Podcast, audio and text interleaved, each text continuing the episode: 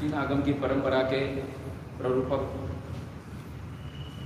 परियन परमात्मा और जिन आगम की परंपरा के वाहक गणधर भगवंत और जिन आगम की परंपरा के प्रवाहक, उस प्रवाह को यहाँ तक ले आने वाले आचार्य भगवंत। इन सबको हम भाव से वंदन नमन करते हैं। अरियन परमात्मा ने अर्थ से हमें आगम दिया गणधर भगवंतों ने उसे सूत्र के अंदर गुंथित किया और आचार्य भगवंतों ने अपने प्रवचन के अंदर उसकी धारा पाई अरियन परमात्मा ने केवल ज्ञान पाकर समग्र विश्व के चराचर पदार्थों को ज्ञान में देखकर श्रुत का संबोधन अपने केवल ज्ञान से किया और उसी श्रुत को अपनी बुद्धि रूपी कपड़े के अंदर ग्रहण करके गंधर्व भगवंतों ने सूत्र रचना की। और वो अपने आज तक परंपरा में अपने आप मिला। श्रुत देवी सरस्वती, कि जिन्होंने इस श्रुत के संरक्षण में अपना देवी योगदान दिया। परमात्मा का योगदान साधना के द्वारा था गंधर्व का योगदान रचना के द्वारा था। और देवी का, देवियों का योगदान संरक्षण के द्वारा। रही चतुर्थी संघ की बात, विविध संघ श्रावक श्राविका। इन्होंने परमात्मा के बताए प्रवचन का श्रवण करके आगम को सुरक्षित रखा, इतना कह सकते हैं। बाकी साधना के माध्यम से श्रुत को सबसे पहले प्रोड्यूसिंग करने का काम तीर्थंकर परमात्मा करते हैं। और रचना के माध्यम से श्रुत को आगे बढ़ाने का काम गणधर भगवत करते हैं।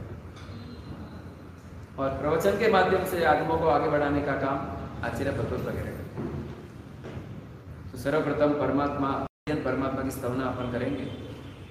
एक पंक्ति मैं बोलूँगा, वो भी वो पंक्ति आप बोलेंगे। मात्र एक श्लोक छोटा सा नित्य हम बोलकर परमात्मा के प्रति अपनी कृतज्ञता प्रस्तुत करेंगे।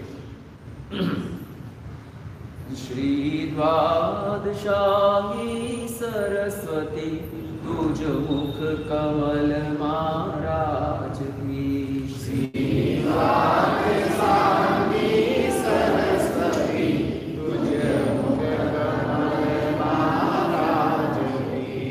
कैवल्य लक्ष्मी शाश्वती तुझ देह मंदिर शोभती 愿来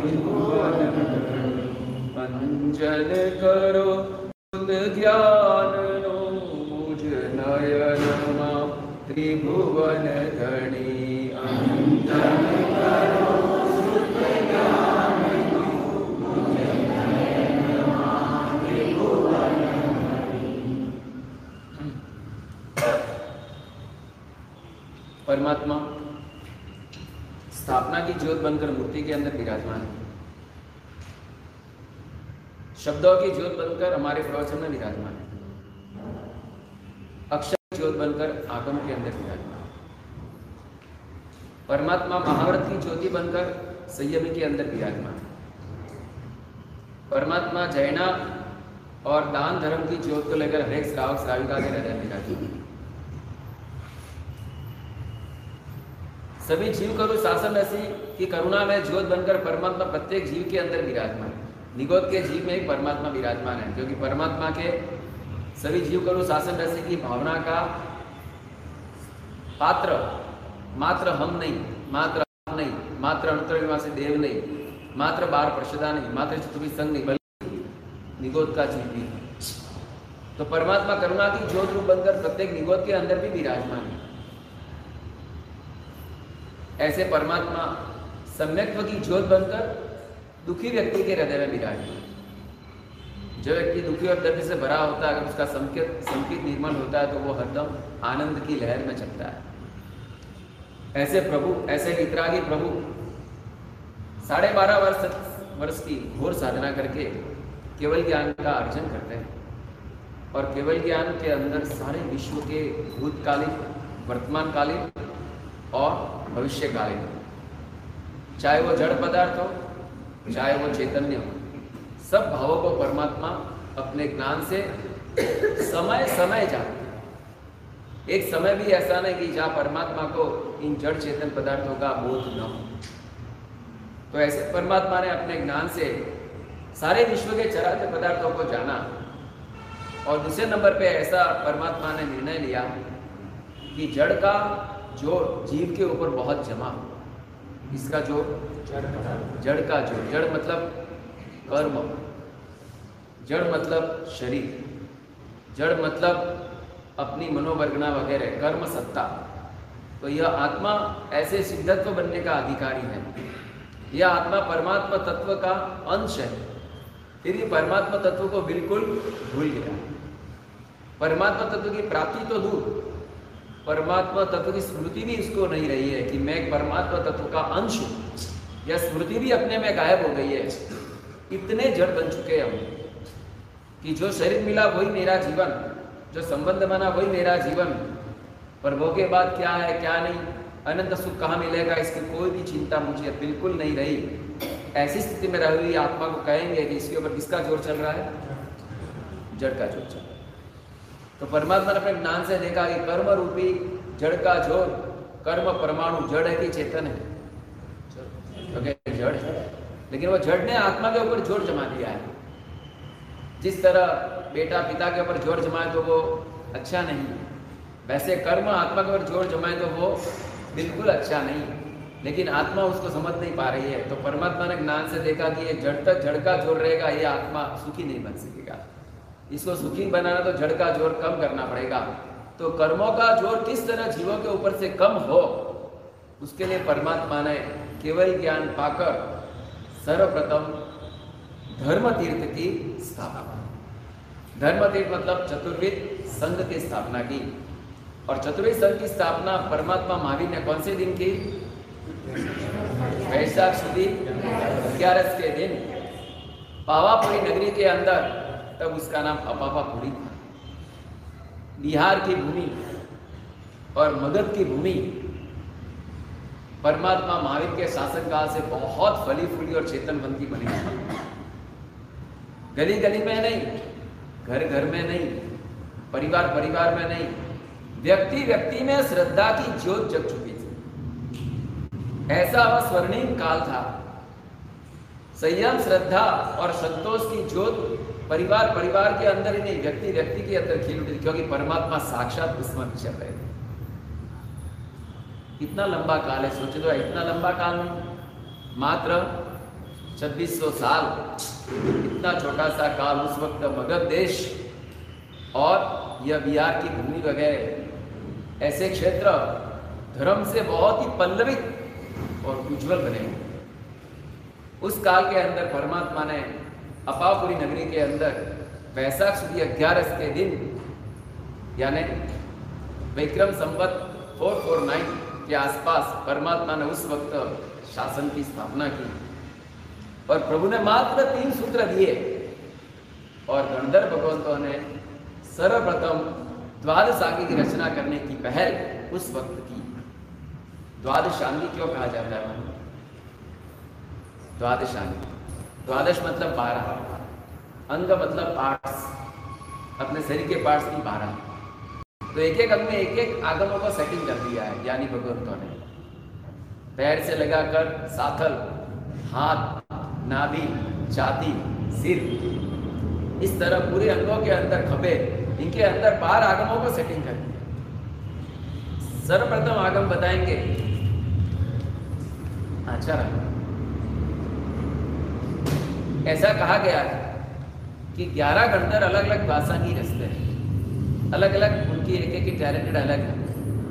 लेकिन पहले नाम पहला जो ग्रंथ है आचारा उसके नाम में कहीं फ़र्क नहीं आता है। बारह ग्यारह घंटे एक ही नाम से आचारण को पहचानते हैं। बाकी के नाम भी बदल जाते हैं।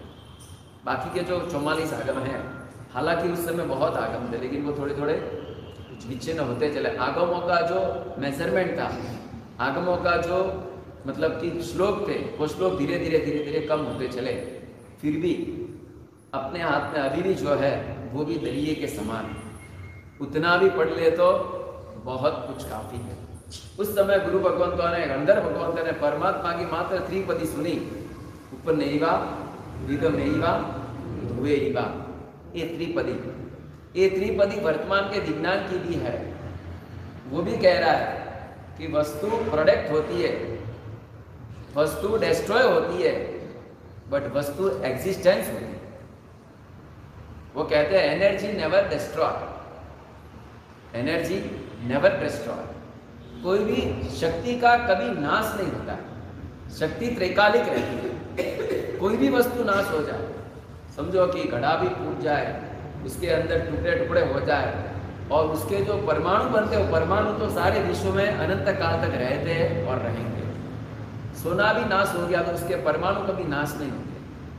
कोई भी वस्तु समूल रूप से नाश नहीं होती, इसको हम कहते हैं ध्रुवे।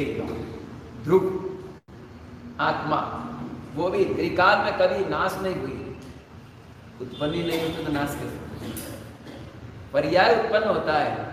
हम जैसे मानव भाव में आगे बोलेंगे कि बच्चा उत्पन्न हुआ, बच्चा पैदा हुआ, बोलेंगे। बाद में देव बनेगा तो बोलेगा देव पैदा हुआ, बोलेंगे। तो ये पैदा कौन होता है? आत्मा पैदा होता है कि आत्मा का पर्याय पैदा होता है, शरीर पैदा होता है। जिस तरह सोने में से अलंकार पैदा होते हैं, लेकिन सोना तो एग्जिस्टेंस में ही रहता है। उसी तरह जीव में से अलग अलग पर्याय पैदा होते हैं। अभी मानव भाव के अंदर आए तो पचास, साठ साल अपना यहाँ पे जर्नी रहेगा, बाद में दूसरा जर्नी होगा, देव का तीसरा जर्नी होगा, और मानव का तीन जैसे जैसे कर्म करेंगे। वैसे वैसे अपनी स्टेशन बदलते जाएँगे। लेकिन स्टेशन यह जीवन है कि मंजिल यह जीवन है। आप ट्रेन में बैठते तो बीच में बहुत से स्टेशन आते हैं। वो अपना जीवन है कि मंजिल या जीवन है। दुकान में जाते हो तो ग्राहक आते हैं, जाते हैं ग्राहक से बातें करते हो, लेना देनी करते हो, सब कुछ करते हो। लेकिन किसी ग्राहक को आप अपना मानते हो? नहीं मानते। अपना क्या मानते हो? अपना क्या मानते हो? हाँ प्रॉफिट सही जवाब। है दुकान में अपना मतलब प्रॉफिट सही है ना? वहाँ ग्राहक आए गए, किसी के ऊपर हमारा कोई आत्मीयता नहीं बनता है। इसने मुझे व्यापार करा पैसा दे दिया, मेरा प्रॉफिट हो गया ओके बस। हम वहाँ पे कोई भी ग्राहक को अपना आत्मीय नहीं समझते, क्योंकि हमारा लक्ष्य है मात्र प्रॉफिट पाने का, दुकान का स्थान प्रॉफिट पाने का है। उसी तरह आप जर्नी करते हो अलग अलग स्टेशन बीच बीच में आते हैं तो कोई स्टेशन में आप मज़े से बैठ के सो जाते हो, आराम से स्टेशन पे प्लेटफॉर्म पे। सो जाते होंगे ना दस घंटा ऐसे सोएँगे, ऐसे खाएँगे, बैठेंगे तो कभी मंजिल पहुँचेंगे। यह हमें पता है। ठीक इसी तरह मानव जीवन पाने के बाद मात्र स्टेशन के ऊपर मत रखो मंजिल को पकड़ के रखो। ये मानव भाव तो एक स्टेशन है। एक छोटी सी ब्रेक जर्नी है। यहाँ पर हम अटक जाएँगे। भाई, ये मेरा परिवार है मेरा खाना है मेरा पीना है मेरा शरीर, इधर ही बदलते जाएँगे। जीवन को पूर्ण मान लेंगे। यह पूर्णता नहीं है, यह अल्प विराम है। मानव जीवन पूर्णता है कि अल्प विराम है? अल्प विराम है। अल्प विराम मतलब क्या होता है? Comma. You have to be continuous you have to pass more and more milestone आपको और भी माइलस्टोन पास करने ये तो अल्प विराम है। यहाँ पे रुकना है। यहाँ पे समस्त जीवन का अंत नहीं समझना है। यह तथ्य परमात्मा ने देकर हमें कहा कि मानव जीवन मतलब कि साधना का एक सुपीरियर स्टेशन है। अगर उस स्टेशन में तुमने साधना कर ली तो अब तुझे जन्म मरण की परंपरा नहीं करनी पड़ेगी। जरा समझ ले। और साधना करने का सबसे बेस्ट मीडिया है आगम की समझदारी। आगम का ज्ञान अगर नहीं होगा तेरे पास तो मात्र क्रिया करता रहेगा। तेरे पास कोई समझदारी नहीं है कि परमात्मा ने कितने इतने आगम अपने समक्ष क्यों रखे और महापुरुषों ने किस तरह से इसकी सुरक्षा रखने के लिए कितने कितने आंदोलन किए हैं, कितनी कितनी क्रांति लगाई है उन्होंने, तभी आगम हमारे तक आए हैं। आपको पता है छह छह वांछनाएँ हुई, तभी आगम अपने पास तक आए। कितनी वांछनाएँ? छह छह बड़ी बड़ी वांछनाएँ हुई। सबसे पहली वांछना सबसे पहली वांछना परमात्मा महावीर के काल धर्म के बाद, एक साल के बाद पाटलिपुत्र के अंदर स्थूलभद्र महाराजा की अध्यक्षता में हुई। इनकी अध्यक्षता में? स्थूलभद्र महाराजा की अध्यक्षता में हुई। उस समय साधुओं का स्वर्गवास जल्दी होने लगा। उस समय साधुओं को सूत्र स्मरण जल्दी होने लगा। कारण यह बना कि नंद वंश का पाटलिपुत्र के ऊपर जो आक्रमण हुआ और उस वक्त पंजाब और पटना के बीच के क्षेत्र के अंदर, फासले के अंदर बहुत आंधी तूफ़ान चले मतलब कि आंधी तूफ़ान मतलब कि राज्य की आंधी तूफ़ान। उसके कारण साधुओं को वो सब छोड़ छोड़ के जाना पड़ा। कुछ साधु ऐसे काल कर गए, कुछ साधु की स्मृति चले गई, अथवा तो सूत्र विच्छिन्न होने लगे। ऐसी कटोकटी की स्थिति में स्थूलभद्र महाराजा ने अनेक साधु और एकदम भड़वी बुद्धिशाली साधु एकत्रित करके प्रथम वांचना का आयोजन किया।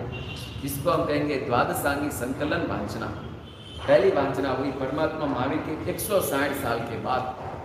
और उस वक्त साधुओं ने आगमों को फिर से कंठस्थ करके सुरक्षित रखा।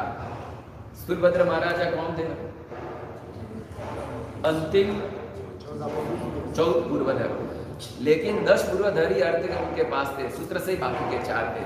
वैसे अर्थ से दस पूर्वधर और समुद्र पूर्व से चौथ पूर्वधर ऐसे सुरभद्र महाराजा की अध्यक्षता में सर्वप्रथम वांचना हुई और उसके बाद अपने को मिले संप्रति महाराजा और सुवस्ती महाराजा। दोनों के शुरुआत का अक्षर भी एक और लास्ट अक्षर भी एक, सुहस्ती, संप्रति। ऐसे दोनों का मिलन हुआ और उस वक्त सुमस्ती महाराजा ने संप्रति महाराजा के साथ में रहकर संप्रति महाराज सुहस्ती का आश्रय लेकर फिर से आगम वाचना करनी पड़ी। मात्र साठ साल के अंतर में, एक के बाद, साठ सत्तर साल के अंदर फिर से वांछा करके एकत्रित सब किया। और उसके बाद मौर्य वंश का पुष्यमित्र नाम का राजा आया। उसने इस संप्रति की इतनी जाओ जलाली इतनी नामना और इतने जीर्णोद्धार, ऐसा ऐतिहासिक प्रभाव ना देकर उसके मन में जलन खड़ी हुई। और उस वक्त उसने बहुत तहस नहस करना शुरू कर दिया। वैसे अवसर के अंदर दोबारा तीसरे नंबर की वांछना लगानी पड़ी। और उस वक्त आए आर्य रक्षित सूरी महाराजा जिन्होंने समग्र आगमों को फोर डिपार्टमेंट डिवाइडेड किया। आपके स्कूलों के अंदर पीरियड होते हैं ना geography social science maths Hindi English अलग अलग अलग जैसे अपने वहाँ पे पीरियड होता है, वैसे ज्ञानी भगवंतों ने आगमों के फोर डिवीज़न किए। पहले आगम एक ही तरह के थे, बाद में चार तरह के आगम हुए। मतलब आगम तो आगम ही थे, लेकिन चार डिवीज़न हुए उसके अंदर। जैसे कि द्रव्यान योग कथानुयोग, गणितानुयोग, चरण करना ये चार तरह के आगम मतलब कि आगमों के अंदर बहुत सारी बातें आएगी, लेकिन किस बातों को प्रधान देकर आगम पढ़ना उसके ऊपर उन्होंने फोकस किया। अब एक ही वस्तु के मैं आपको बार बार अर्थ बोलते रहूँगा बोलते रहूँगा तो आप कभी थक जाओगे, आपकी बुद्धि काम नहीं करेगी। लेकिन एक लाइन के, एक आगम कितने अर्थ करना उसका निर्धार उन्होंने किया कि आगम बहुत तरह के है। तो चार डिवीज़न के अंदर ही आगम को आप पढ़िए पहले नंबर के आगम का डिवीज़न उन्होंने दिया, चरण करना चरण करना योग मतलब जिसके अंदर चारित्र की परिणति कैसी होनी चाहिए? चारित्र का पालन, चारित्र का ग्रहण होकर किस तरह करना चाहिए? चाहे आपके व्रत हो, चाहे हमारे महाव्रत हो, उसके अंदर कैसे हमें परफेक्शन लाना चाहिए? और महाव्रतों की व्यवस्था कैसी होनी चाहिए? वो पूरा फोकस इसमें किया गया है उसको हम चरण करना योग कहेंगे।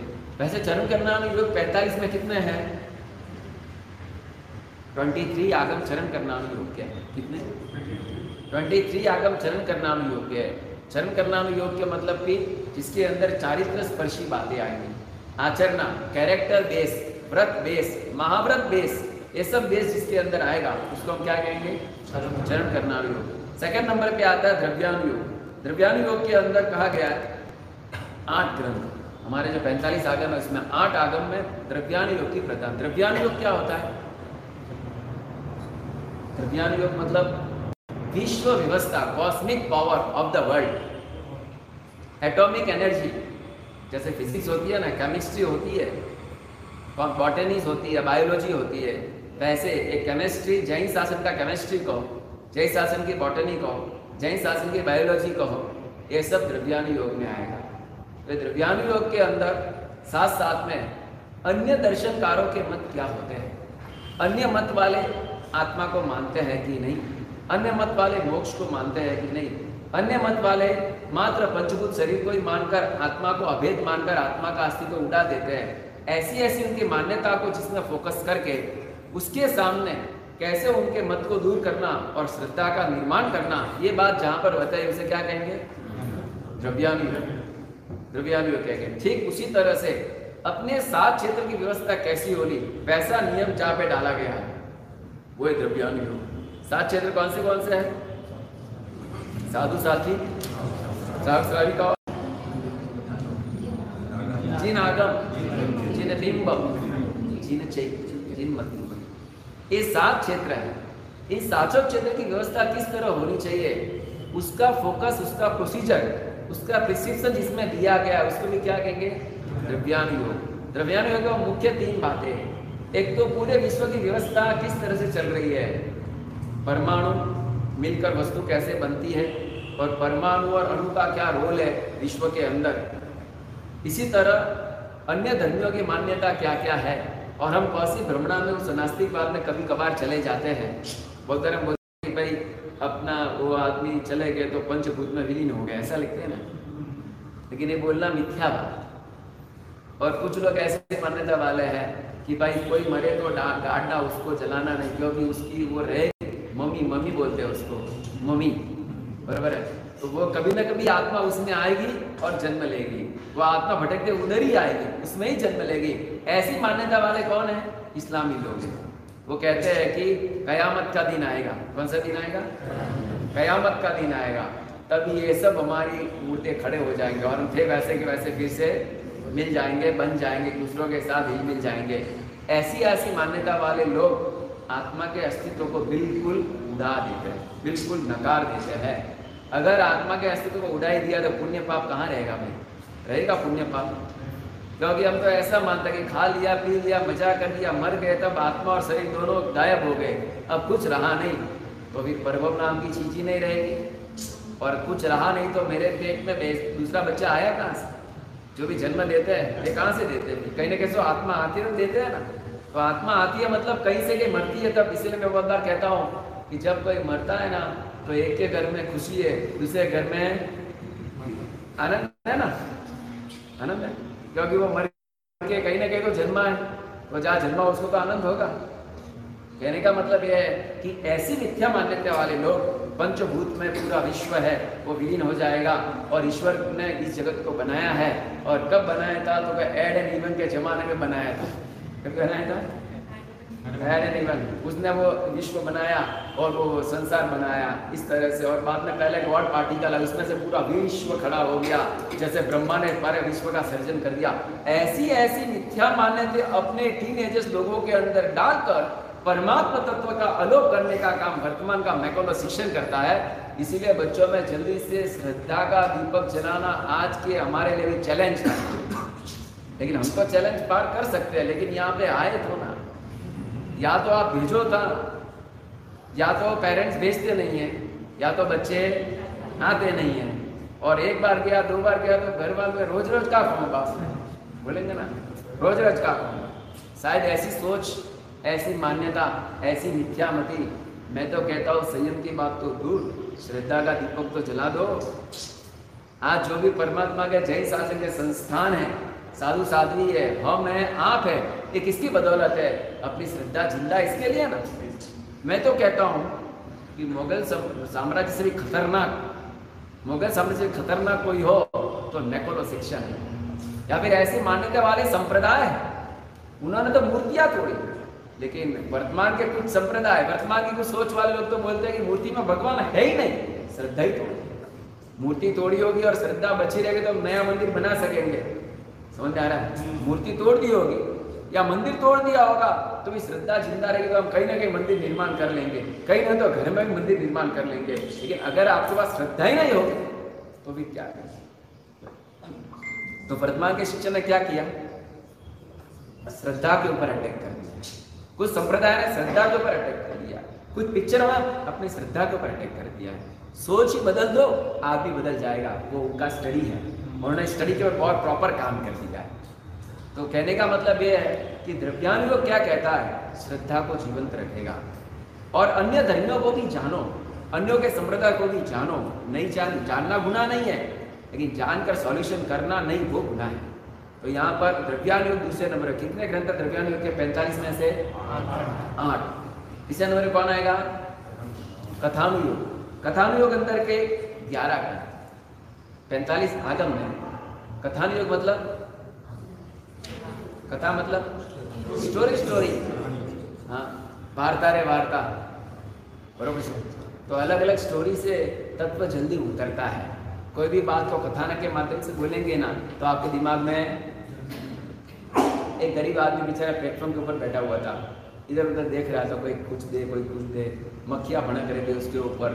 बेचारा एकदम नर्वस उदास, पेट में खाना नहीं, मुँह में तेज नहीं, कोई अपमान करता है। कोई स्थिति जीवन की है नहीं, कोई दिशा नहीं है। वहाँ से एक आप कोई अमीर आदमी गुजरा होगा, उसने बोला ले बेटा, खा। इतना सारा भोजन दिया, खुश हो गया, पानी दिया, खुश हो गया। दूसरे दिन था, वैसा का वैसा। वहाँ से और कोई उसने देखा, है, पीछे एक दिन से क्या होगा? एक महीने का देखे चले गया और खुश हो गया वो। अब एक महीना भी पूरा हो गया, अब क्या होगा? अब तीसरा आया। उसने उसको बहुत आश्वासन दिया कि देख भाई, ऐसा ही जीवन है। हम भी पहले ऐसे थे और हम भी आगे बढ़ गए, तू भी कभी ना कभी आगे बढ़ेगा। ले थोड़ा रुपया दे के जाता हूँ। उसने थोड़ा रुपया दे दिया हज़ार दो हज़ार रुपया। उसको हज़ार, दो हज़ार रुपया थोड़ा और चला। अब था वहीं का अब एक आदमी वहाँ पे आया फोर्थ मैन ठीक है। उसने कहा कि, दोस्त टुकड़ा बोलता सर, मेरे तेरह टुकड़ा बोलो, सर, मेरी फैक्ट्री है वहाँ मैं तुझे फैक्ट्री में रखूँगा काम मिलेगा लेबर का काम मिलेगा और तुझे सब कुछ मैं आजीविका दूँगा और रोज खाने का तो तेरे लिए नॉर्मल हो जाएगा, वो तो तेरी चिंता चली जाएगी, लेकिन लाइफ लॉन्ग तेरी चले वैसे तुझे पगार मिलेगा। चल मेरे उसको लेकर गए एकदम सेट कर दिया वेल सेट कर दिया उसको। अभी चार में से दी बेस्ट पर्सन कौन है? चौथा वाला। बराबर है मतलब कुछ लोग कैसे होते हैं? कोई आदमी दुखी होता है, दर्द में भरा होता है तो उसको खाली शब्द के, क्या देते हैं, आश्वासन। घणु भाई भाई, चिंता करो मत, भलो को भाई। अरे ऐसा बोलने से क्या होने वाला? तो कुछ लोग क्या होते हैं, खाली आश्वासन दाता और कुछ लोग आहार सामग्री दाता और कुछ लोग आजीविका दाता। तो जो आजीविका दाता है ना, वो ग्रेट है। ये एग्ज़ाम्पल मैंने इसके लिए दिया कि हमारी आत्मा भी ज्ञान, श्रद्धा, संयम, सौहार्द, सदाचार आदि से दरिद्र बनी हुई है। और भव भव दर दर में भटक रही है। वैसे संजोगों के अंदर कोई धर्म ऐसा आके बोलता है कि भाई देखो, आप थोड़ा यज्ञ करो, होम करो, मंत्र तंत्र करो, आपका जीवन सुखी हो जाएगा। तो हमने वो किया। लेकिन वो दो महीना, चार महीना, आठ महीना, एक साल, दो साल चला, फिर वहीं तो किसी ने आके हमको ऐसा ज्ञान कि देख, ये दुखी इस भव का नहीं है, बहुत भव का है। ये भव की प्रॉब्लम नहीं है, बहुत भवों की प्रॉब्लम है। तो मैं तुझे एक ऐसी चीज़ देता हूँ कि जिससे तेरी समझ बदल जाए, तू स्वयं समाधान करने लग जाएगा। ऐसा मैं तुझे सम्यक ज्ञान देता हूँ। और उसने हमें दर्शन, ज्ञान चारित्रों की रत्न दिए। और ऐसा सम्यक ज्ञान देकर अपनी सोच ऐसी बना दी कि जहाँ पे कादव है, वहाँ पे दुर्गंध है, जहाँ पे समुद्र है, वहाँ पे खारास है, जहाँ पे कोलसा है, वहाँ पे कालास है। ऐसी समझदारी दी और कह दिया, जहाँ जन्म और मरण है, वहाँ पर की परंपरा है। जन्म मरण का चक्कर ही तो छोड़ दे, तुझे मैं ऐसी आइडिया देता हूँ। तो ये तीसरा वाला मालूम पड़ा। तीसरा वाला कौन है भाई? परमात्मा का आगम। जो हमें यह शरीर क्यों मिला तुझे? इस शरीर का बंधन कब तक तुझे रखना पड़ेगा? और इस शरीर के बंधन से मुक्ति तुझे कैसे मिलेगी? इसके उपाय परमात्मा ने हमें आगमों के द्वारा दिए हैं। इसीलिए कुछ लोग मात्र आश्वासन देकर हमें शांत कर देते हैं। कुछ लोग थोड़ी सामग्री देकर हमें शांत कर सकते हैं। लेकिन जब तक अपने अंदर में परिवर्तन की दिशा नहीं खुलेगी, जब तक अपनी समझदारी नहीं बनेगी, तब तक अपना जीवन सुख के मार्ग को कभी पकड़ नहीं सकेगा। इसीलिए अगर सही समझदारी लाने, इसलिए कहा गया है कि knowledge is knowledge is wealth सम्यक ज्ञान यही संपत्ति है। सा विद्या। बोलो भाई। आपके बुक के आगे लिखा होता है टेक्स्ट बुक होती है ना बच्चों की, गुजरात की बुकों में तो खास होता है। यहाँ पर मुझे पता नहीं, जो नोट्स बुक नोट्स बुक के ऊपर लिखा होता है, सा विद्या। या विमुक्त है। अपने आर्यावर्त के परंपरा में जो विद्या दी जाती थी, उस विद्या का परिणाम था, आत्मा विमुक्त बन जाए। आत्मा मुक्ति को पा जाए शाश्वत सुख को हासिल कर दे। वो आशय से विद्या दी जाती आज की विद्या मात्र संपत्ति प्रधान है। आज की विद्या मात्र करियर प्रधान है। कैरेक्टर की चिंता लगभग नई के समान बनी है। अपनी नवयुवान बेटी, जैसे वैसे ड्रेस पहनकर, जैसे वैसे बाल की डिज़ाइन करके बाहर निकले और वो खाली करियर बनाए, आपको यही पसंद आता है ना? मोस्ट ऑफ़ पेरेंट्स को क्या पसंद आता है? सच? अंदर की बात करो। वही पसंद आता है। बहुत बार आपको पसंद नहीं आता, बाजू वाला पसंद कराता अरे, बहुत बार तो पिता बोलता है कि, काम रही है, ऐसे मेरा कपड़ा ने बांडा फरवा दो। दादा बोलते हैं, बहुत सालों में क्या बात है? अभी दादा बन बाजू वाला क्या पढ़ता है, देख रहे बाजू वाले ने क्या किया, देख तू, ऐसा क्या करता है? पढ़ने देना, जो होगा वो होगा नियत में दिखा वो होगा वावे कैसी सोच? आपको पता है आपने बर्फ़ को या फूल को तवी पे रखा कितनी देर में वो गर्म होगा? एक सुंदर फूल को आपने तवी पे रखा गरम गरम क्या हालत होगी जरा सोच लो। आपका मासूम बालक फूल जैसा है। कहाँ रख दिया आपने अरे आप तो अपना वर्तमान शिक्षण की पद्धति बदल रहे हैं। बदल रहे हैं? अब तो फिर अंग्रेज़ी कंपलसरी नहीं? मदर टंग कंपलसरी हो गई। हम चिल्ला चिल्ला के बैठ गए। अभी उनकी आवाज़ हमारी पहुँची, वहाँ तक पहुँची तो सही भगवान भला करे मोदी से चिल्ला चिल्ला के थक गए। अभी भी सुनो आप, फिर भी नहीं सुनते पहले ही बोलते थे डिस्टेंस रखो डिस्टेंस रखो, ज़्यादा बाजू नहीं बैठो नहीं बैठो। पहले बोलते थे, मर्यादा में रखो, मर्यादा में रखो। लेकिन कौन सुने? पहले बोलते थे, भाई, थूली खाओ, खिचड़ी खाओ पुकाला पियो। सुने तो ना? कैसी स्थिति है? तो गुरु ने बोलते थे मर तो शू करे, गधा बाप बना है मरता क्या करता? गधे को भी बाप बनाता, वैसी हालात है अपनी। समझो, मात्र दो साल, चार साल का, दस साल का जीवन नहीं है, अपना जीवन सिद्धि गति तक बनाने की मीनार है। वही बोल रहा हूँ, स्टेशन में मत अटको, यह अल्प विराम है। हमारी मंजिल पाना, वो हमारा पूर्ण विराम है। उसको हमें पाना है, और उसको पाने के लिए तो आगम का स्वाध्याय करना है। कि परमात्मा के आगमन किस तरह की मस्त बातें बताई गई है। कितने योग हुए? चरण करना योग कथानक मतलब स्टोरी स्टोरी अलग अलग तरह की कथानक बताकर अपने मन का हौसला बढ़ाने का काम किया जाता है। ऐसे कहा जाता है, चरण करना योग अपने संयम को निर्मल करता है। द्रव्यानुयोग अपनी श्रद्धा को निर्मल करता है। कथानुयोग अपने साहस को निर्मल रखता है, साहस को ज्वलंत रखता है। कोई भी बात में समझो, आपको एग्ज़ाम्पल उन्होंने ऐसे उन्होंने ऐसे करने ऐसे महाराष्ट्र का निर्माण किसने किया? शिवाजी। जीजाबाई। जीजाबाई जब अपने पेट में था ना बच्चा, तब महाभारत का अठारवा कांड पड़ा है। इसीलिए कहा जाता है कि शुरातन की बातें उसने पढ़ी थी। युद्ध कैसे किया, कृष्ण महाराजा कैसे जीते, वो शुरातन की बातें बहुत पढ़ी बहुत पढ़ी तो वो कैसा पका? समझ में आया आपको? संस्कार की शुरुआत शब्द से, स्कूल से, कॉलेज से बाद में होती है। संस्कार की शुरुआत गर्भ से पहले होती है। और वो राइट परमिट मिला है, मात्र माँ को मिला है। तीसरे नंबर की बात कथानुयोग। छोटे छोटे बच्चों, घर के अंदर वार्ता कहो स्टोरी कहो तो बच्चे आपसे इंप्रेस होंगे। आप कुछ बोलते ही नहीं हो। वो बेचारा डब्बे के सामने जाके बैठ के बुलाता है ना? बच्चों को आधा घंटा लेकर बैठोगे आप? अच्छी अच्छी वार्ता, अच्छी अच्छी स्टोरी बोल के पढ़ाओगे उसको? आपकी फ़र्ज़ आप क्यों छूटते हो? आपने मान लो दो साल की फ़र्ज़ छूट दी, कितना भुगतना पड़ा?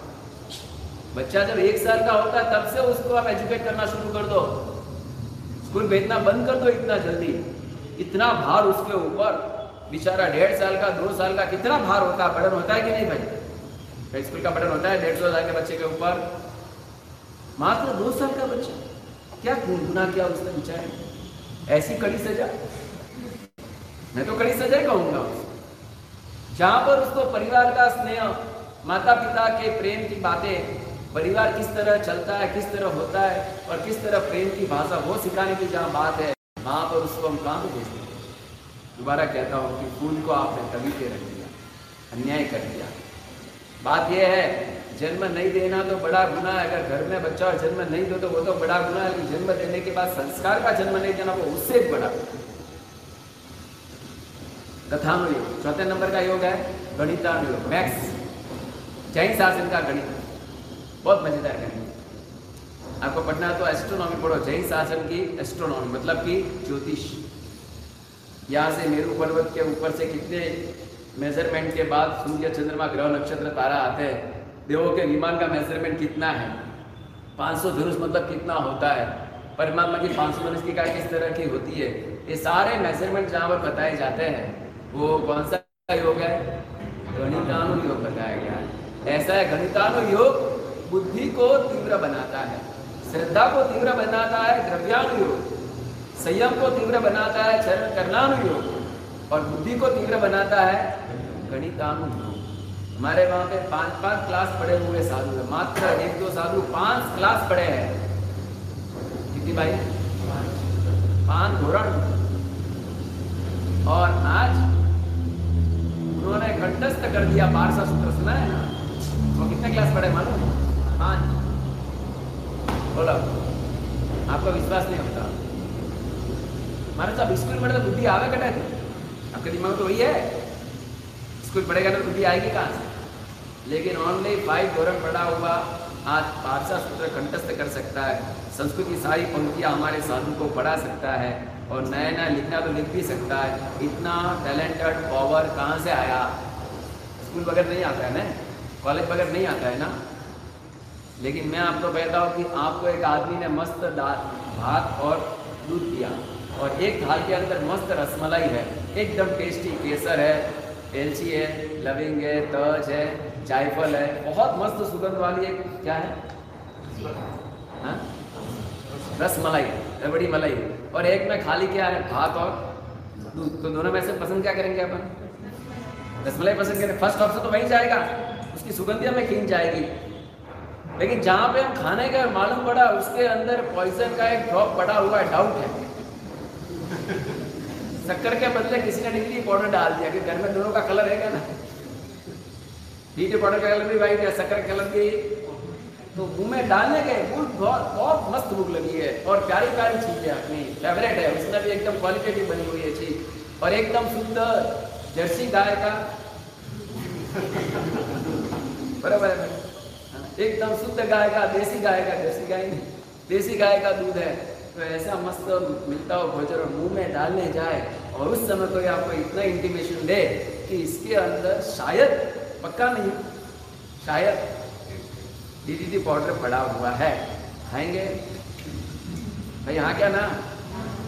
खा लो ना क्या, एक बार तो और बाद में दूसरा जो बड़ा है, भात और वो दाल, भात और दूध इसमें शक्कर है, इतना कोई टेस्टी लेकिन शक्कर है पेट में अच्छा रहेगा, इतना है। और आप वो खाएँगे उस समय कि नहीं खाएँगे? भूख लगी है, दोनों में से एक चॉइस करनी, तीसरा कुछ नहीं है। तो क्या खाएँगे?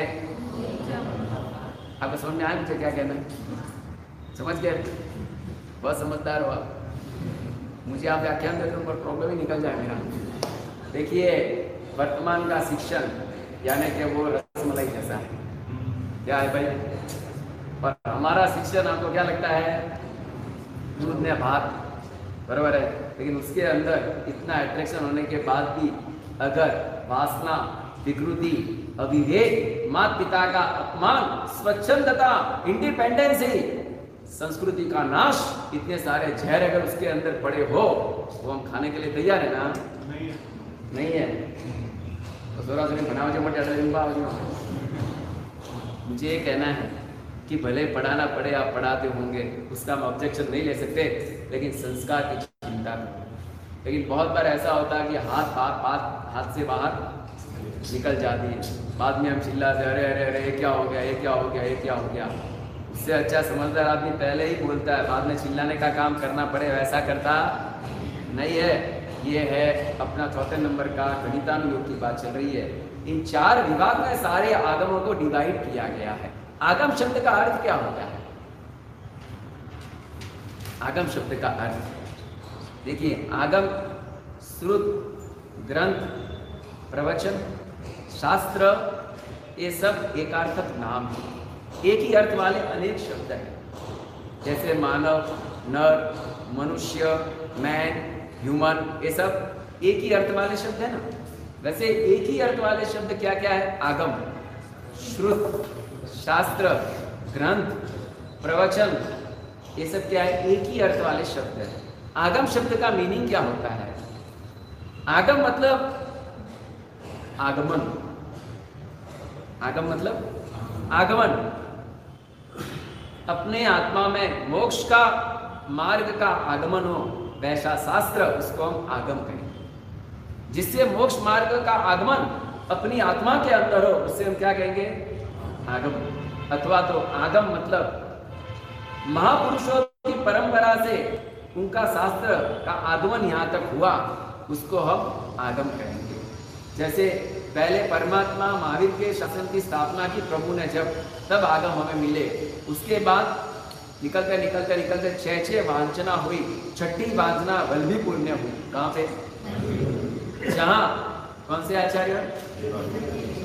देवर्णी गणी क्षमा श्रवण 500 साधुओं की अध्यक्षता के अंदर पुस्तकों के ऊपर आरूढ़ करने का काम जिन्होंने किया, महाकाय काम किया, वैसे छठी वांचना हुई। उसके बाद अपने तक आगम आए तो उसके अंदर सागरानंद सूरी महाराजा वगैरह, उनका बहुत रोल रहा। और उसके बाद उसको बहुत ही अच्छी पैमाने पे, पढ़ाने दिखाने का काम भी करने वाले अनेक आचार्य वर्तमान के अंदर जिन्होंने इस आगम को अपने तक पहुँचाने का काम किया है। तो आगम शब्द का अर्थ है मोक्ष मार्ग का आगमन जिससे हो उसको हम आगम कहेंगे। नंबर एक श्रुत मतलब क्या? श्रुत मतलब सुना हुआ। गंधर्व ने जो परमात्मा के श्रीमुख से सुना था उसको हम श्रुत कहेंगे। वो श्रुत अपने तक आया तो आगम इसी को अर्थ श्रुत। और तीसरे नंबर पे? शास्त्र। शास्त्र मतलब? अपनी आत्मा पे शासन करे, त्र मतलब रक्षा करे, त्राण करना मतलब रक्षा करना। अपनी आत्मा के ऊपर अनुशासन करते हुए अपनी आत्मा की रक्षा करें उसका नाम है शास्त्र। चौथे नंबर पे ग्रंथ। ग्रंथ मतलब? गुंथना। ग्रंथ मतलब क्या होता है? गुंथना। जैसे एक सरस वृक्ष है, बहुत सुगंधीदार फूल उसके अंदर लगे हुए हैं। वहाँ पर एक बुद्धिशाली माली आया और उसने वहाँ पर एक अच्छा गलीचा बिछाया। गलीचा बिछा के झाड़ को थोड़ा हिलाया, डालियों को हिलाई, ऊपर से फूल फटफट नीचे निकलने लगे और उसने एक डोरा लाया और सुई लाई और क्या किया? डोरे के अंदर फूलों को पिरोता गया, गूंथता गया गूंथता गया। तो एक मस्त माला बन गई। ठीक इसी तरह परमात्मा ने केवल ज्ञान रूपी वृक्ष पाया। परमात्मा केवल ज्ञान रूपी वृक्ष के अंदर से अपनी बुद्धि रूपी गलीचे के ऊपर गणधर भगवंतों ने परमात्मा के दिए हुए अर्ध रूपी पुष्पों को ग्रहण करके सुंदर सूत्र बनाए हैं। तो सूत्र बनाने वाले कौन? जैसे पंचितीय इच्छा में कमासनो अभुट्योमी इंडिया वयम लोगस नमुत्तुणम ये सारे सूत्र इसके रचयाता कौन है? गणधर भगवंत। तो गूंथे सो गणधर। गणधर भगवंत ने परमात्मा के अर्थ रूपी पुष्पों को पकड़ के अपनी बुद्धि में बैठा कर उसको शब्दों के अंदर गूंथने का काम किया। बोलो भाई, अर्थ पढ़ने में ज़्यादा मज़ा आते, सूत्र पढ़ने में ज़्यादा मज़ा आती? हर तो सुनने में ज़्यादा मज़ा आती? है देखो, हम बैठे, एक घंटा बोलेंगे, आप सुनते जाएँगे। हाँ हमारे साथ बोलते रहो बोलते रहो बोलते रहो। और आपको बोले, भाई, इतना पढ़ के आना। है, हमारे साथ वो नहीं होगा। तो सूत्र पढ़ना हो तो मुश्किल, लेकिन आपको कह दो, सुगंध किसमें रहती है? पुष्प में। अगर पुष्प नहीं रहेगा तो सुगंध कहाँ रहेगी? तो अर्थ कहाँ पे रहता है? सूत्र में। अर्थ कहाँ पे रहता है? सूत्र में रहता है। जैसे मैं बोलूँ कि भाई, एक भी नमस्कार किया हुआ आर्यन परमात्मा को मोक्ष का कारण बनता है और नेमिनाथ प्रभु का दीक्षा, केवल ज्ञान, निर्माण, वो गिरनार पे हुआ। इत्यादि बातें मैंने कही आपको। अब आपको मैं पूछूँ कि ये बात कौन से सूत्र में, सूत्र बताओ? तो बहनों को आएगा गुरु जी को आएगा, बाकी तो लगभग किसी को नहीं आएगा। लेकिन आपने सिद्धांत बुद्धान पढ़ा होगा तो बोलेंगे सिद्धांत बुद्धान के अंदर बात आती है। तो सिद्धानम बुद्धानम सूत्र वो इस अर्थ को पकड़ के रखता है। और कोई भी अर्थ बोलने के बाद अगर सूत्र बोला जाए तो उसका सबूत मिलता है कि ये बात सूत्र में लिखी हुई है।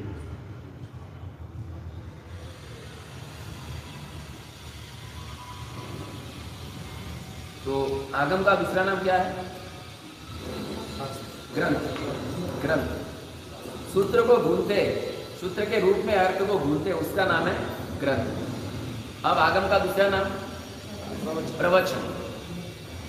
प्रभावशाली वचन जिसमें हो, उसको प्रवचन कहा प्रभावशाली मतलब अपनी आत्मा के ऊपर प्रभाव डालने वाले अपनी आत्मा को गुणों से युक्त करने वाले वचन, जहाँ पर बोले जाते उसको प्रवचन बोला जाता है। वचन और प्रवचन। दोनों में फ़र्क है। सामान्य बोलते हैं, इसलिए वचन बोला। लेकिन जब व्याख्यान इसको प्रवचन बोला जाता है कि परमात्मा के आज्ञा को ध्यान में रखते हुए जो बोला जाता है, उसको प्रवचन बोला जाता है। अपनी बुद्धि को ध्यान में रख बोला जाए, उसको वचन बोला जाता है। तो परमात्मा ने यह प्रवचन, यह चौथे नंबर का आपने बाद में क्या बताया? द्वादशांग। आगम, श्रुत, शास्त्र ग्रंथ प्रवचन द्वादशांग बारह अंक वर्तमान के अंदर अपने पास ग्यारह अंक बारहवें अंक के अंदर रहा हुआ जो दृष्टिवाद नाम का ग्रंथ था, वो अलोक हो गया एक समय था, एक समय था कि अपने पास स्वर्ण लद्दिया वाले ग्रंथ थे। एक समय था कि अपने पास शत्रुओं को नाश करे, वैसी तरह की मंत्र शक्ति रखने वाले ग्रंथ थे। लेकिन जैसे काल गिरता चला गिरता चला ये ग्रंथ अलोप होते चले। अरे वो सगरम ही ले लो। पहले कितने श्लोक थे? और उसके अंदर श्लोक निकलते चले, क्योंकि वर्तमान का काल एकदम नीचा आने लगा और अपनी बुद्धि बहुत ही संकुचित होने लगी। बात बात में, बात बात में प्रभाव चाहिए, बात बात में प्रभाव चाहिए। एक पूजा आपने एक साल कर ली तो आपको प्रभाव चाहिए। चाहिए ना? समझो, आपने एक साल तक कंटिन्यूस पूजा कर ली और कुछ ऐसा आपको चाहिए तो वह नहीं मिला। तुरंत मेरा विचार क्या आता है? भगवान ने क्या किया? ये विचार आता भगवान ने क्या किया? बोलो भाई, कोरोना काल में बहुत लोगों को विचार आया होगा। भगवान ने क्या किया? नहीं आया? नहीं आया कि आया अपने अंदर में एक तो विचार आया होगा कि धर्म कुछ करता है कि नहीं? बोलो विचार आया तुम क्या नहीं आया, शर्माओ लेकिन कह दो जब वो वर्ल्ड ट्रेड सेंटर का अटैक हुआ ना, बिन लादेन के टाइम के यूएस से हाँ उस समय एक अच्छे फिलोसोफर ने उसके ऊपर एक अच्छी बात लिखी। कि उसने जो फ़्लाइट पकड़ी, आतंकवादी बैठा और उसने उड़ाई उड़ान और वर्ल्ड ट्रेड सेंटर को एकदम चीर डाला, उस वक्त वहाँ कम से कम लोग थे। उस सेंटर में कम से कम लोग रहे हुए थे, क्योंकि उस समय भगवान पूरे यूएसए में फिर रहा था। कहा फिर रहा था?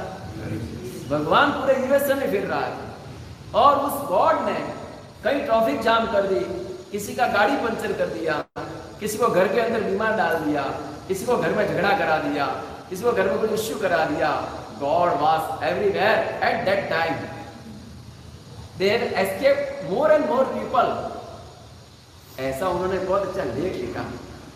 और उसने इस तरह ईश्वर की सिद्धि कर दी कि अगर ईश्वर नहीं होता तो उस समय लाखों नहीं, करोड़ों लोग मर जाते। गॉड इज़ हैविंग मुझे ये कहना है कि अपने वहाँ भी जो भी इस कोरोना काल में डॉक्टर ने सेवा की, पुलिसों ने सेवा की, वो मानव ही है, मान लिया। लेकिन मानव भी अच्छा काम कब कर सकता है? उसमें इंसानियत हो दानवता हो, शैतानियत हो, भगवत्ता हो, कब कर सकते है? उस मानव के अंदर भी ईश्वरीय तत्व रहा हुआ है। इसीलिए वो तो अच्छे काम कर रहा है। तो वहाँ भगवान है कि नहीं? यह सोचो, अगर परमात्मा का शासन न मिला होता, परमात्मा का शास्त्र न मिला होता तो बहुत से कंट्री की ऐसी रिपोर्ट आई कि किसी का कोरोना पॉजिटिव उड़ा दिया ऐसी रिपोर्ट भी आई है ना? कुछ कंट्रियों में ऐसा भी किया है। जहाँ मिला मालूम शूट आउट खलास। आगे बात नहीं बढ़ेगी यहाँ तो एक एक को पकड़ पकड़ ले जाकर एक एक की सेवा करने का काम भले भ्रष्टाचार थोड़ा तो होता है क्योंकि गेहूँ के बोरे में कांकरे तो होते ही है उसको छोड़ो। फूल होते हैं वह कांटे भी हो तो उसको छोड़ो। लेकिन उन्होंने किया तो है। ये, ये कियापना कहाँ से आया? और कह दू ऑल ऑफ़ पूरे वर्ल्ड के अंदर होल वर्ल्ड के अंदर सेवरल कंट्री के अंदर सबसे ज़्यादा गुड रेस्पॉन्स अगर किसी को मिला तो इंडियन को मिला। अरे, कोरिया ने क्या? न्यूजीलैंड ने क्या? अमेरिकन ने क्या? जापानी ने क्या? सबने किसकी प्रशंसा की? इंडियन जो उन्होंने प्रोटोकॉल तैयार किया, जिस तरह से इसके सिस्टम तैयार किए, जिस तरह से लॉकडाउन किया, जो भी किया, सारे प्रोसीजर के अंदर, इंडियन के अंदर सबसे पहला रैंकिंग पूरे कंट्री में सबसे पहला रैंकिंग जाए किसको दिया जाए? इंडिया को दिया गया। आप पढ़ते होंगे, मैं नहीं कह रहा तो भारत के अंदर ऐसा क्यों हुआ? क्योंकि भारत संतों की भूमि है, संस्कृति की भूमि है। यहाँ पर ऐसे शुभ संस्कार रहे हुए यहाँ पर छोटी बात में जल्दी से फांसी नहीं दी जाती है। क्योंकि तैयार करना रग रग में रहे हुए ऐसे किसी को उड़ा दिया, उसके कोई पाप मिट जाने वाला नहीं है। पापी को फांसी देने मात्र से पाप मिटेगा, वो एकांत नहीं है। हाँ उसकी बहुत ही ऑब्जर्वेशन की जाती है। एस को लगाई जाती है एसबीआई को लगाई जाती है एनबीआई को लगाई जाती है। कितनी लगाई जाती है। बाद में उसका गुना प्रूफ होता है। बाद में उसकी सजा ज़ाहिर होती है। ऐसे नहीं होती है। ये इंडियन काउंसिलिंग का एक प्रभावात्मक पहलू है। मुझे कहना है कि ऐसा क्यों? भारत में क्यों ऐसा? कारण एक ही है, संतों की। कारण एक ही है, महंतों की। कारण एक ही है, यहाँ पर जैसे प्रभु महावीर ने जन्म लिया, ऐसे यहाँ पर ऐसे ऐसे अच्छे फिलोसोफर ने जन्म लिया है। जिस मिट्टी के अंदर ऐसे लोग हैं वहाँ की संस्कृति और नियमा सुरक्षात्मक ही रहेगी। तो ऐसा कभी ना सोचो कि भगवान ने क्या किया। क्या किया भगवान? बहुत कुछ किया है। हमारी नज़र चाहे तो ना, हमारी नज़र ही नहीं चाहती है। हमने, हमारा जो सुख का फिक्सिंग किया, उसके अंदर ही हम खेल रहे हैं। मैंने सोचा एक साल में मुझे एक करोड़ एक करोड़ ही चाहिए। एक करोड़ का पचास लाख है तो भगवान ने क्या किया? अब कौन सीखना चाहिए आपको? समझ आया? मैंने सोचा कि मुझे एक लड़का और एक लड़की दो लड़की क्यों आई? दो दो लड़कियाँ मतलब भगवान ने कुछ नहीं किया। तो भगवान यही काम करने बैठे हैं। भगवान यही काम करने बैठे बरोबर? कैसी अज्ञानता? हमने हमने चिंतामणि रत्न की कदर एक कंकर के बराबर कर ली। चिंतामणि रत्न भगवान है, हमने मात्र कंकर का सुख चाह। प्रभु कहते हैं, मैं तुझे कंकर नहीं, मैं तुझे शंकर बनाना चाहता हूँ। तू तो जहाँ का है, वहीं का है। तेरी सोच बदल। अगर दिशा बदलती, तब ये सोच बदलता है, तब। चार तरह के आगम। आज पहला आगम अपने को लेना है। नंदी सूत्र। नंदी सूत्र कैसा मस्त नाम है इसका नाम रखा होगा नंदी कुमार। वो सब नाम पसंद नहीं आते। नंदी शब्द का अर्थ क्या होता है मालूम? नंदी मतलब आनंद।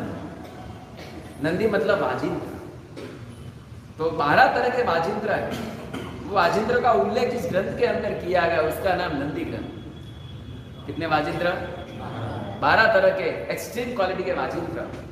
जहाँ पर बताया गया है, वो नंदी, एक नंबर की। दूसरे नंबर की बात भाव नंदी भाव द्रव्य नंदी और भाव नंदी द्रव्य नंदी मतलब इंस्ट्रूमेंट इंस्ट्रूमेंट संगीत के इंस्ट्रूमेंट्स को द्रव्य नंदी कहेंगे और भाव नंदी मतलब कि ज्ञान। पाँच तरह के ज्ञानों का विस्तार विश्लेषण कहीं पे मिलता हो तो वो नंदी सूत्रों में मिलता है। और हम जो मंगलाचंद में एक श्लोक बोलते हैं ना, जय जग जीव जोड़ी। वो श्लोक नंदी ग्रंथ नंदी ग्रंथ का मंगलाचरण श्लोक और इस नंदी ग्रंथ के अंदर पाँच तरह के ज्ञानों का बहुत विस्तार से विश्लेषण किया गया है।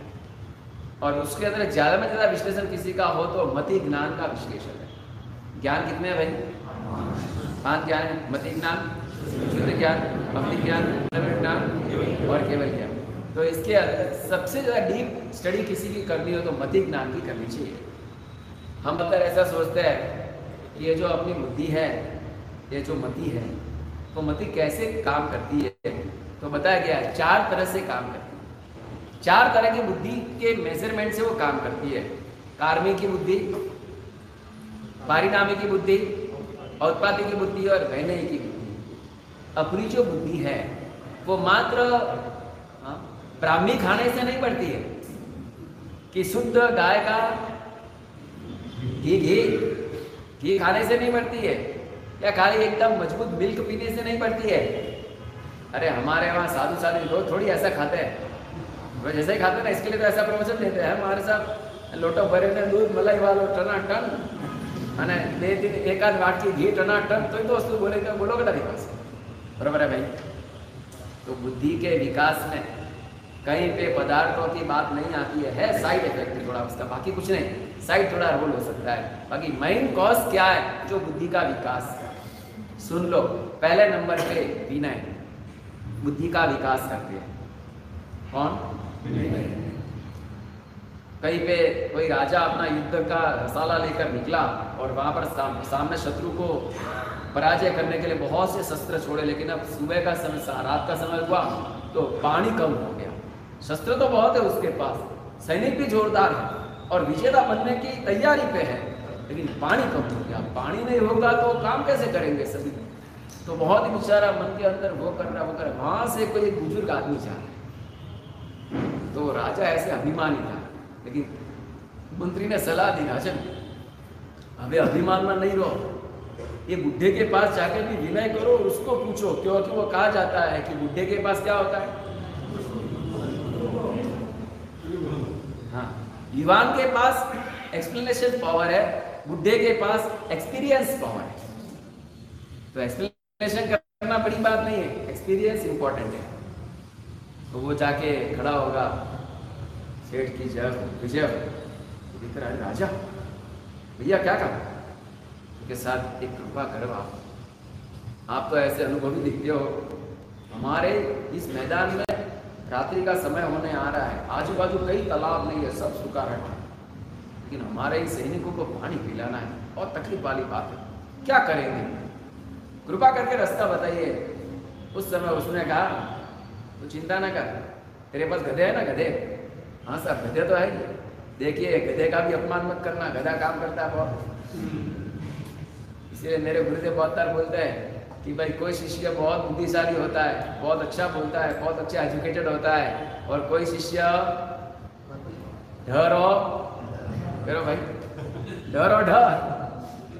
हाँ है, डर और डर क्या मालूम है आपको? ये ढके ढका रहस्य बताऊँगा बाद में भी जाने दो तो ये शिष्य को तो कभी भी इंफीरियरिटी से मत देखना कि ये क्या कुछ आता नहीं है, कैसे घर से आया पता नहीं, कितना ले दिमाग ही खा रहा है पढ़ता तो है ही नहीं। लेकिन उसके पास क्या क्वालिटी है, उसको पकड़ के उससे काम ले लेना। काम ले लेना मतलब स्वार्थ रूप नहीं। उसका आत्मा कल्याण, तेरा काम, उस तरह से काम कराना।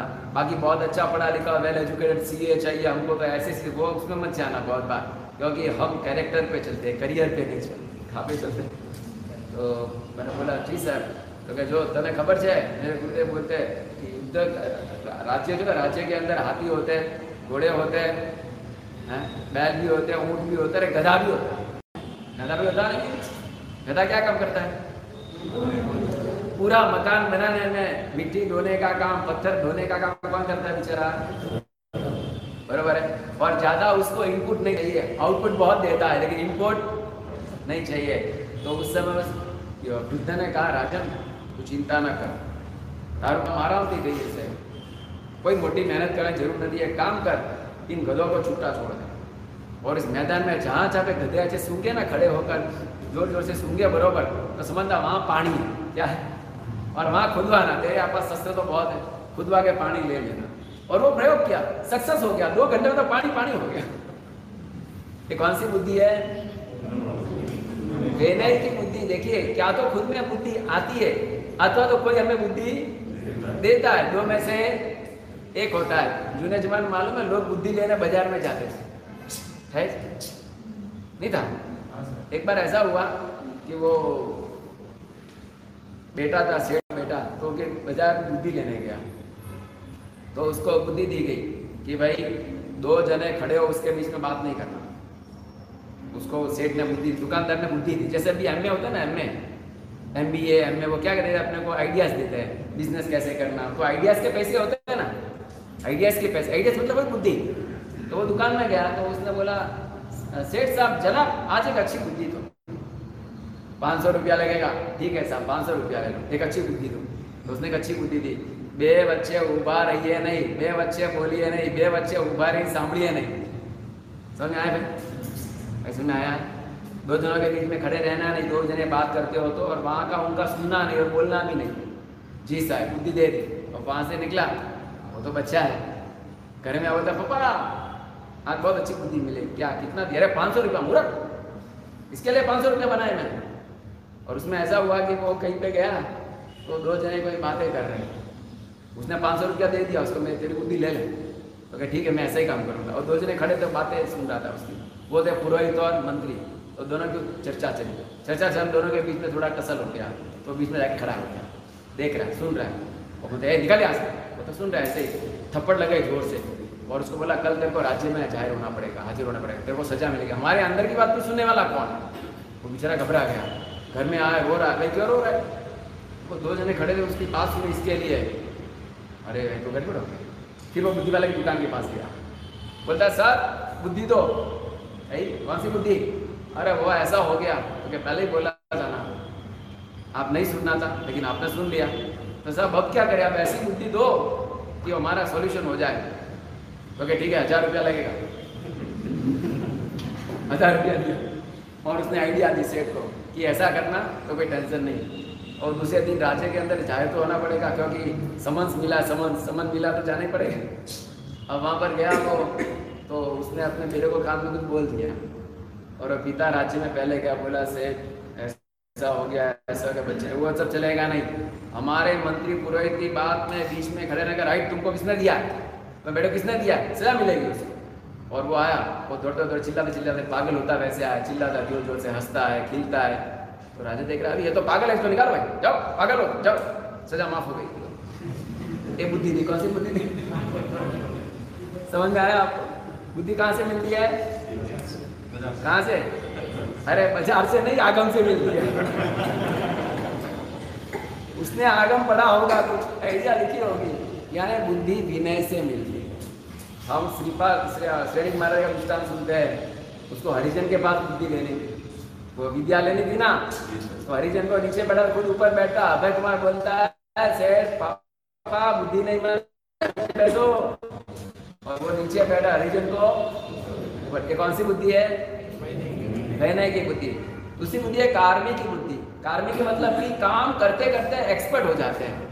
जैसे हम देखते होंगे रसोईया होता है ना उसको बोले भाई पसी जना आवे या नाश्ता कर रहा है पंद्रह मिनट नाश्ता करके दे पौवा उसमें फटाफट बना के दूध चाल के दे देते और थे करवा जाए तो એક સમસો લઈ ને મેં લઈ ને તો ખાલી પૌવા ભેગા કરવા पंद्रह मिनट पिला અને वो तो फटाफट पौवा नाश्ता बना बना के भी कितने मिनट दे देता है ये कौन सी बुद्धि है कार्मी की बुद्धि काम करते करते बराबर है स्कूटर लिया किक लगाई फट गाड़ी चली और जिसको नहीं आता क्या करता है पकड़ता है, गिरता है बेचारा धीरे धीरे करता है। तो पहले वाले की बुद्धि कौन सी है? कार्मी की बुद्धि है। देखो लेडीज़ को बोला, भाई, रसोई में फटाफट बना के दे। थे बना दे क्या करिए भाई? चौकटी रोटी बना लो चार चार गुना वाली पानी बना भाई, काशी काशी, एकदम भट वो कैसे बनाते हैं? ये कौन सी बुद्धि है? कार्मी की तीसरे नंबर की बुद्धि है पारिनामी की बुद्धि। पारिनामी की बुद्धि मतलब क्या होता है? स्थूल भद्र महाराजा की बुद्धि पारिनामी जब राज्य के अंदर उनको मंत्री बनने की ऑफ़र मिली है, नंद राजा ने मंत्री बनने की ऑफ़र दी है। लेकिन जब वो मंत्री मुद्री का लेकर वो आए, बोले कि मुझे सोचने का टाइम स्थूलभद्र महाराज रहेवाड़ यानी उपवन में जाकर बैठ गए और सोच रहे हैं कि ये राज्य का मंत्री बनना मतलब कि बड़े षड्यंत्र में फंसना। मेरे सगे पिता, मेरे सगे पिता की मौत का कारण ही राज्य बना है। और मेरे पिता की मृत्यु के शव के ऊपर खड़ा होकर मैं मंत्री बनूं? ऐसा मुझे नहीं करना है। अब काम ऐसा करना है, परिणाम बहुत सुंदर आए। तुरंत ही उसने केस लुंचन किया, पंचमुष्टि लोच किया सूर्यभद्र ने और खेस से होगा बना के धर्मला बोल के राज्य से निकल गए। ये कौन सी बुद्धि है? परिणाम को देखकर। सैनिक महाराजा ने अभय कुमार को कहा था, मैं तुझे दीक्षा के लिए कभी परमिट दूँगा नहीं, ध्यान रखना। बोले, पिताजी, कुछ तो रास्ता निकालो। संसार आसार है। आपके एक बेटे ने कैसा कमाल कर दिया कॉलेज में आप मेरे लिए तो रास्ता करो। उसने बोला, ठीक है, मैं बोलूँ घर से निकल जा, तब जाना। बाकी मैं तुझे दीक्षा देने वाला घर से निकल जा, बोलो चले जा। हमारे गुरुदेव को भी दीक्षा ऐसे ही मिली। हमारे गुरुदेव आठ, दस साल के थे तो वो बाज़ार में पिताजी बाहर काम गए थे। बोले, भाई, कोई भी पैसा लेने आए, दे देना। जी साहब, लेकिन वो तो बच्चा आठ, दस साल का, कैसा खेलने का मन करे। तो दुकान के बाहर ही बड़ी वो गली थी तो उस समय रोड क्रिकेट कैसा क्रिकेट रोड क्रिकेट खेलते हैं। वो दुकान को देखते हैं क्रिकेट भी खेलते हैं। दुकान को देखते क्रिकेट आकर देखेंगे। वो क्रिकेट में रहेगा। घर आके गया। फिर वो मालूम पड़ा, दो दिन बाद पप्पा आए, बोले, भाई, वो मुझे अपना नया ग्राहक मिला, बोल रहा है, मैं पैसा मांगने के लिए आया, देने के लिए दुकान में कोई था नहीं। कैसी आपकी पेड़ी है? कि पैसा मांगने आकर देता भी नहीं ऐसी पेड़ी आपकी मुझे ठपका मिला, अपनी पेड़ी अच्छी है, तेरे कारण ठपका मिला। कैसा तू काम करता? अक्कल है कि नहीं तेरे पास? कमाना है नहीं, खाना है तेरे काले को। निकल जा कर हम लोग क्या हो गए, निकल गए। पंद्रह साल में रिक्शा लेके मुझे कहना है कि कुछ ऐसे निमित्त बुद्धि बनाई। किसने बनाई अभय कुमार ने। कि अब ऐसा पिता बोले, वैसा कुछ करेंगे। और बाद में उसने दीक्षा तो कैसे लिए? अपने को उसकी घटना पता है। ये पारिणामी की बुद्धि कहते हैं उत्पत्ति की बुद्धि मतलब कि इंस्टेंट हाजिर जवाब। हाजिर जवाब देने की शक्ति जिसके पास हो। बिना कोई सोचे भी, वो तुरंत ही राइट जवाब दे देता है। उसको क्या कहेंगे? उत्पत्ति की बुद्धि। ये चार बुद्धि का विवरण जिस ग्रंथ में किया है वो ग्रंथ कौन सा है? नंदी सूत्र।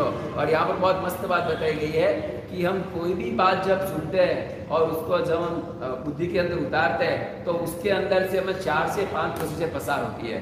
अवग्रह, इहा, अपाय, धारणा। इसके बाद ही हम वस्तु को समझ सकते हैं। हम ऐसा सोचते हैं कि मैंने रोहित भाई को देखा, बोला है रोहित भाई है ये ज्ञान मुझे सेकंड में हो गया। लेकिन ये ज्ञान मेरे को प्रोड्यूस करने के लिए पहले की प्रोसेस में जाना ही पड़ेगा। लेकिन वो स्पीड से इतना होता है कि मुझे ये पता नहीं चलता कि मैंने जब पहली बार रोहित भाई को देखा, तब वो ऐसे थे ऐसे थे। अब तो मैं देखने के साथ बोल सकता कि ये रोहित भाई। कहने का मतलब ये है कि वो तभी का एग्ज़ाम्पल दिया वहाँ पर। तभी होती है गरम गरम उसके अंदर किसी ने एक ड्रॉप पानी डाला? दूसरा डाला, तीसरा डाला। पाँच सौ ड्रॉप डाला, तब वो एकदम ठंडी हो गई। अब वो कौन से ड्रॉप ने उसको ठंडा किया?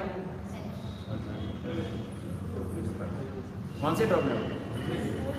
एक ने किया कि दो ने किया कि 500 में ड्रॉप ने किया कि 400 में ड्रॉप ने किया कि 100 में ड्रॉप ने किया। कौन सी ड्रॉप ने किया? पहली ड्रॉप का रोल भी है। दूसरी ड्रॉप का रोल भी है। सब का रोल रहा हुआ है। सिमिलर रोल रहा हुआ कितना? सिमिलर रोल रहा हुआ है। तो जिस तरह तभी के ऊपर पड़ा हुआ पहला बूंद, वो समझ में नहीं आता है कि ये पानी ठंडा कर रहा है। क्योंकि वो तो उधर ही उसको पी लेती है पूरी। तो उसी तरह हम कोई भी ज्ञान जब पाते हैं, तब अपने को लगता कुछ समझ भी नहीं आया मुझे। ऐसे होता है ना, पहली बार गाता पढ़ते क्या लगता है अपने को? मुझे गाता छठी, मैं नहीं पढ़ूँगा। मुझे तो गाता छठी नहीं है। बिल्कुल नहीं आता है। लेकिन ज्ञानी भगवान कहते हैं कि तभी का पहला टप्पा है। कौन सा है? तभी के ऊपर पड़ा हुआ पहला बिंदु है। वो पहला बिंदु पड़ेगा तो वो तभी तो, कुछ होता ही नहीं है। कुछ फ़र्क ही नहीं पड़ता। है वो तो एकदम गर्म ज़्यादा ही रहती है। तो अब अपनी बुद्धि भी कैसी है? कषाय विषय से तपी हुई है। यहाँ पर सम्यक ज्ञान का पानी गिरता है ना तो कुछ पहले तो मालूम ही नहीं पड़ता है। क्या चल रहा है क्या नहीं चल रहा है। तो दिमाग में जो घूमता है ना वही अपने को छड़ता है। दिमाग में जो कल ऐसे तो भागशाली है परसों तो भागशाली है, बोले मार से फिकर दी कोरोना में किया हमको तो देवगुरु प्रसाद से बहुत अच्छा संघ में भी बढ़िया रही गाँव से। तो मैं बोला कि ये सब क्या ज़्यादा कर दिया? मीडिया ने लॉकडाउन थोड़ा ज़्यादा हो गया इसके लिए। अब उसके दिमाग में एक ही बात चल रही है, वो बोले मार से ध्यान रखो तो ही ध्यान रखो मैंने मैं बोल रहा हूँ, क्यों, क्या वो बोलता है ध्यान रखो उसको मेरी बात समझ ही नहीं आ रही। क्या नहीं समझ आ रही है? उसके दिमाग में वही चल रहा है बोलते तू बार साहब ध्यान रखो। होकर आओ तो आवा नहीं देना, दूर करना, यूँ करना है वो उसका ही गाना गाता है मैं बोला, मैं बोलो तो सुन, वो सुनता फिर वही बोलता है। ये क्या हो गया? आदमी क्या पढ़ता है मालूम जो यहाँ वो पढ़ता है। मुझे ये कहना है कि अपने जीवन के अंदर सम्यक ज्ञान आएगा तो पहली बार तो अपने कुछ मालूम ही नहीं पड़ेगा, लेकिन धीरे धीरे धीरे जब सुनेंगे, वो शब्द आपके पल्ले पड़ेंगे। क्या पढ़ेंगे भाई? पल्ले पड़ेंगे। बाकी शब्द नए नए लगते अवग्र क्या है, ना इहा क्या है, ना अपाय क्या है, ना धारणा क्या है, ना तो हमारे साथ शब्द कहीं डिक्शनरी में नहीं पढ़े हैं। ऐसे शब्द है। अरे वही तो बोलता समथिंग न्यू पढ़ो। समथिंग न्यू जैसे आप रात को उठ के सोए, सुबह उठे और आपने आपको किसी ने पूछा थे रात क्या देखी? अच्छा सपना देखा। इसका नाम है अवग्र पिक्चर कुछ क्लियर नहीं है। कुछ अच्छा सा। फिर आप सोचो हाँ मैंने भगवान को देखा, भगवान चारों बाजू बैठे हुए थे, ऐसी ऋषि देखी। हाँ कुछ भगवान जैसा देखा था। भगवान देखा था कि गणधर देखा था, याद नहीं, कुछ अच्छा देखा था। ये हो गया यहाँ यहाँ में क्या होता है? दो तीन मार्किंग चलते हैं। ये है कि वो, ये है कि वो, ये है कि इसको हम यहाँ बोलेंगे। और अपाय मतलब हाँ मैंने भगवान की मूर्ति ही देखी है। और वो भी संकेत से पार्शनाथ की मूर्ति ही देखी है। ये निर्धार पे जब आते हो तो इसको क्या बोलेंगे? अपाय। अपाय मतलब जितने नेगेटिव नॉलेज से सब निकल गए और पॉजिटिव एक खड़ा हो गया। इसको बोलेंगे अपाय। और बाद में वो धारण करके रखते हो कि मैंने इस रात को इतने समय मैंने संकेश्वर पासनाथ की मूर्ति सपने में देखी थी। वो धारणा करके आपने रखी, वो लॉन्ग लाइफ रख सकते हो। अगर धारो तो रखो, रोज याद करोगे तो याद रहेगा, नहीं तो वो चले जाएगा। ऐसे हर ज्ञान में होता पहली बार आपने कहा था कि इंडिया में बड़ी मामी तो आपको कुछ नहीं चढ़ा। कुछ याद किया है, मालूम नहीं। बोल नहीं पा रहे। रात को तो बोल बोल। नहीं आता लेकिन बोल नहीं पाता। ऐसा होता है। बूढ़ा तक गले तक आवे पर, मुँह में नहीं आता। वैसे भी होता है ना। उसको क्या बोलेंगे? बाद में अपन बोलेंगे तो हाँ ऐसे है वो है। ये कहता है उसने रॉन्ग राइट रॉन्ग राइट चलेंगे। तो उसको बोलेंगे, या। बाद में राइट बोलेंगे, इसको बोलेंगे, अपाय। बाद बाद में राइट को कभी भी बोलेंगे, इसका नाम है धारणा। For the long life memory card बन जाए तो इसको बोलते हैं धारणा। और उस तलक जो याद रहता है, उसको बोलते हैं अपाय। और उसको पाने के लिए एक पॉजिटिव नेगेटिव में चलता है। तो उसको बोलेंगे यहाँ और क्या है? कुछ है। ऐसा बोलेंगे तो अवग्रह। ऐसा पूरा लिबरल डिटर्मिनेशन जिस ग्रंथ के अंदर किया है ज्ञान का, उसका नाम है नंदी नाम का सूत्र। ऐसा नंदी सूत्र के ऊपर आपने स्वाध्याय किया। देखिए टाइम तो बहुत कम होता है। ग्रंथ तो दो दो पढ़ने एक दिन के हाँ इतना तो कैसे निकालना मुश्किल हो जाता है। तो आज तो अपना एकदम पूरा हुआ। सूत्र पुराण ग्रंथ वगैरह। कल उसके ऊपर हम चर्चा करेंगे। सूर्य ग्रंथ के अंदर क्या आता है? आज का समय अपना पूरा हो गया है।